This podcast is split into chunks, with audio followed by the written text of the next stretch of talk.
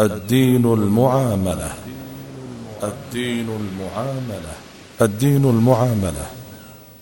برنامج يبين المنهج الشرعي في تعامل الناس مع بعضهم. البرنامج من إعداد وتقديم الشيخ الدكتور عبد العزيز بن فوزان الفوزان. البرنامج من تنفيذ جمعان الجمعان. بسم الله الرحمن الرحيم. الحمد لله رب العالمين والصلاة والسلام على عبده ورسوله نبينا محمد وعلى آله وصحبه أجمعين. أيها المستمعون الكرام سلام الله عليكم ورحمته وبركاته. تحدثت إليكم في حلقات ماضية عن صلة الرحم ومعناها وفضلها وعن ثمرات صلة الرحم وعن شؤم قطيعة الرحم وعقوباتها. أما حديثنا اليوم فسيكون عن أسباب قطيعة الرحم. لما عمت المصيبة بقطيعة الأرحام ووقع فيها كثير من الأنام واستمرأها فئام وأقوام وكأنهم لم يفعلوا كبيرة من كبائر الآثام كان من الأهمية بمكان بيان أسباب القطيعة بين الأرحام ليتم تجنبها من ذوي الألباب والأفهام وهي أسباب كثيرة من أهمها ما يأتي. اولا الجهل بشؤم قطيعة الرحم وعقوباتها العاجلة وهي أسباب كثيرة أهمها ما يأتي. اولا ضعف الوازع الديني وقد نبهت عليه فيما مضى. ثانيا تقصير الوالدين في توعية الأولاد وتربيتهم على وجوب بر الوالدين وصلة الأرحام وبيان ثمرات الصلة والبر لهم وعقوبات القطيعة والعقوق وشؤمها في الدنيا والآخرة. ومن أسباب قطيعة الرحم الجهل بشؤم قطيعة الرحم وعقوباتها العاجلة والآجلة. وقد يكون الإنسان عالما بتحريم القطيعة والعقوق من حيث الجملة ولكنه لا يدرك خطورة هذه المعصية وعواقبها الوخيمة في الدنيا والآخرة فيستهين بها ولا يستعظم فعلها والإصرار عليها فكان من المفيد لمثله أن يبين له شؤم قطيعة الرحم وعقوباتها في الدنيا والآخرة. ومن أسباب قطيعة الرحم أيضا الجهل بفضائل صلة الرحم وحسن عاقبتها في الدنيا والآخرة مما ينشأ عنه الزهد في هذه الفضيلة والتهاون بهذه الطاعة الجليلة فتفوته بسبب ذلك حسنات كثيرة وثمرات جد عظيمة. ومن أسبابها وهو من أشدها انتشارا وأكثرها حصولا الحسد أعاذنا الله منه أجمعين. ولا أدل على ذلك مما حصل لابني آدم عليه الصلاة والسلام حيث تحركت عوامل الحسد في نفس قابيل ضد أخيه هابيل فطوعت له نفسه قتل أخيه فقتله فأصبح من الخاسرين. فحمله الحسد على قطع رحمه وعقوق والديه وقتل أقرب الناس إليه وأولاهم بالشفقة عليه ودفع الأذية والظلم عنه. وهو الذي جعل إخوة يوسف عليه الصلاة والسلام يلقونه في غيابة الجب ويبيعونه على أنه عبد آبق ويتهمونه بما هو براء منه فظلموا أخاهم وعقوا أباهم وقطعوا أرحامهم. وكم يحصل بين القرابات من خصومات ومشاحنات وعداوات ومكايدات بسبب الحسد وبخاصة لمن تميز منهم بعلم أو مال أو جاه أو قبول عند الناس فيغيظ ضعاف الإيمان منهم ما يرونه من تميزه عنهم وتفوقه عليهم وسعيه لخدمة أهله وقرابته وامتلاء القلوب بتقديره ومحبته فيحسدونه على ذلك ويكيدون له ويأكلون لحمه ويلغون في عرضه وربما استباحوا عرضه والكذب عليه وبهته ورميه بعكس ما هو عليه من البر والإحسان والصلة والصلاح والاستقامة وحسن الخلق ولين الجانب مع الخلق ويسعون بالإفساد بينه وبين عشيرته ويشككون في إخلاصه ونصحه. قال أبو الدرداء رضي الله عنه مكتوب في التوراة إن أحسد الناس لعالم وأبغاهم عليه قرابته وجيرانه. فيحسد الرجل أخاه وابن عمه أكثر مما يحسد الأجانب. ولذلك حسدت قريش النبي صلى الله عليه وسلم وقالوا كما حكاه الله عنهم أأنزل عليه الذكر من بيننا. وحاربوه ونابذوه العداوة حسدا وبغيا واتهموه بأنه ساحر وكاهن وكاذب وأنه يفرق بين المرء وأخيه والزوج وزوجه وأنه شتت شملهم وأفسد شأنهم مع أنهم أعرف الناس بصدقه وأمانته وبره ونصحه لأهله وعشيرته وعلمهم أن عزه عز لهم وانتصاره نصر لهم ولو أسلموا معه لدانت لهم العرب والعجم. لكنه الحسد اعاذنا الله منه. ذكر ابن عبد البر أن عبد الله بن عباس رضي الله عنهما كان صديقا لعمر بن عبد الرحمن بن عوف رضي الله عنهما فلقيه يوما مغتاظا حزينا فقال له ما لك؟ قال لقيني فلان لرجل من أهله فشتمني وآذاني.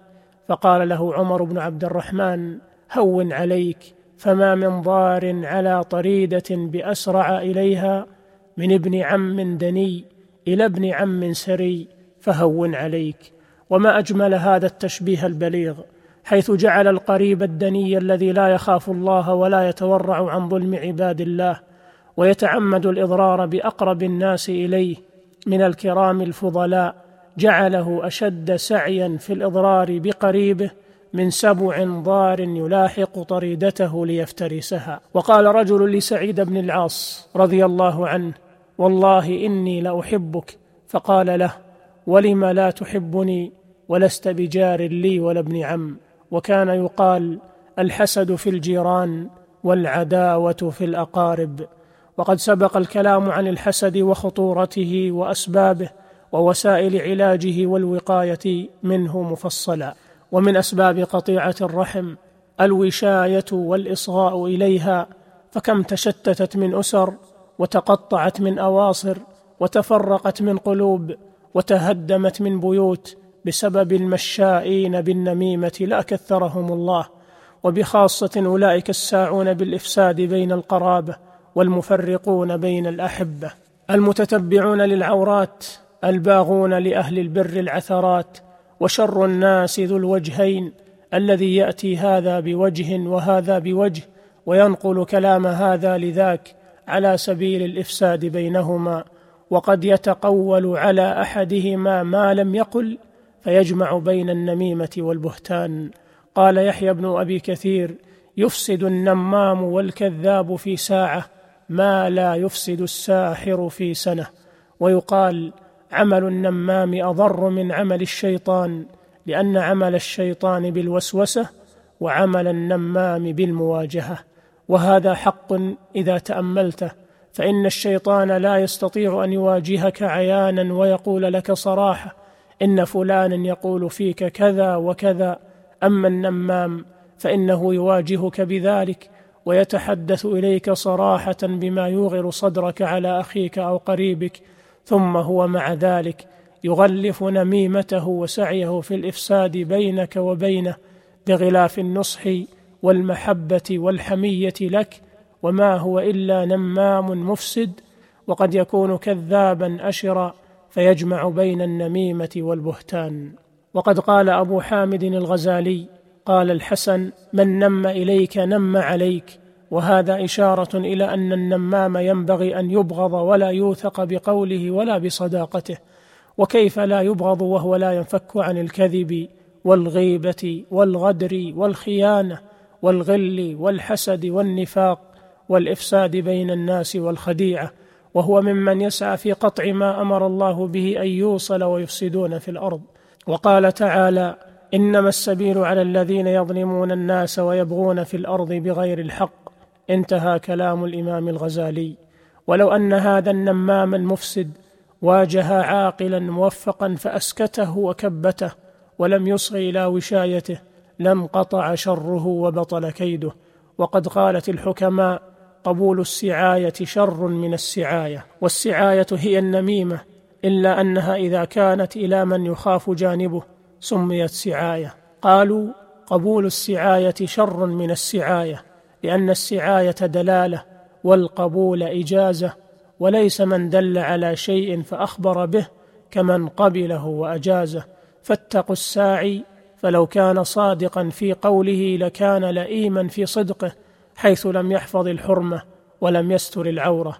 ودخل رجل على عمر بن عبد العزيز رحمه الله فذكر له عن رجل شيئا فقال له عمر بن عبد العزيز إن شئت نظرنا في أمرك فإن كنت كاذبا فأنت من أهل هذه الآية إن جاءكم فاسق بنبأ فتبينوا وإن كنت صادقا فأنت من أهل هذه الآية هماز مشاء بنميم وإن شئت عفونا عنك.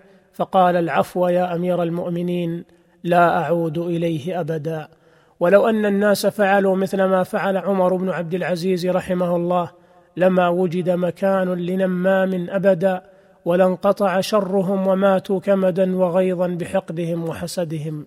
وما أحسن قول الأعشى ومن يطع الواشين لا يترك له صديقا وإن كان الحبيب المقربا وقول سابق البربري إذا الواشي بغى يوما صديقا فلا تدع الصديق لقول واشي. وقد بين العلماء أن من حملت إليه نميمة وقيل له قال فيك فلان كذا أو فعل في حقك كذا فيلزمه ستة أمور. الأول الا يصدقه لأن النمام فاسق وهو مردود الشهادة. قال الله تعالى يا أيها الذين آمنوا إن جاءكم فاسق بنبأ فتبينوا أن تصيبوا قوما بجهالة فتصبحوا على ما فعلتم نادمين. الثاني أن ينهاه عن ذلك وينصح له ويقبح عليه فعله لأن النهي عن المنكر واجب. الثالث أن يبغضه في الله تعالى فإنه بغيض عند الله ويجب بغض من يبغضه الله ولبغض الله له توعده بالحرمان من الجنة ففي الحديث لا يدخل الجنة نمام وفي الحديث الآخر تجدون شر الناس ذا الوجهين. الرابع الا تظن السوء بأخيك الغائب لقول الله عز وجل اجتنبوا كثيرا من الظن إن بعض الظن إثم. الخامس الا يحملك ما حكى لك على التجسس والبحث لتتحقق امتثالا لقوله تعالى ولا تجسسوا السادس ألا ترضى لنفسك ما نهيت النمام عنه ولا تحكي نميمته لأحد فتقول فلان قد حكى لي كذا وكذا فتكون به نماما ومغتابا وتكون قد أتيت ما عنه نهيت وللحديث بقية في الحلقة القادمة بإذن الله. أستودعكم الله الذي لا تضيع ودائعه. والسلام عليكم ورحمة الله وبركاته. الدين المعاملة. الدين المعاملة. الدين المعاملة. برنامج يبين المنهج الشرعي في تعامل الناس مع بعضهم. البرنامج من إعداد وتقديم الشيخ الدكتور عبد العزيز بن فوزان الفوزان. البرنامج من تنفيذ. جمعان الجمعان.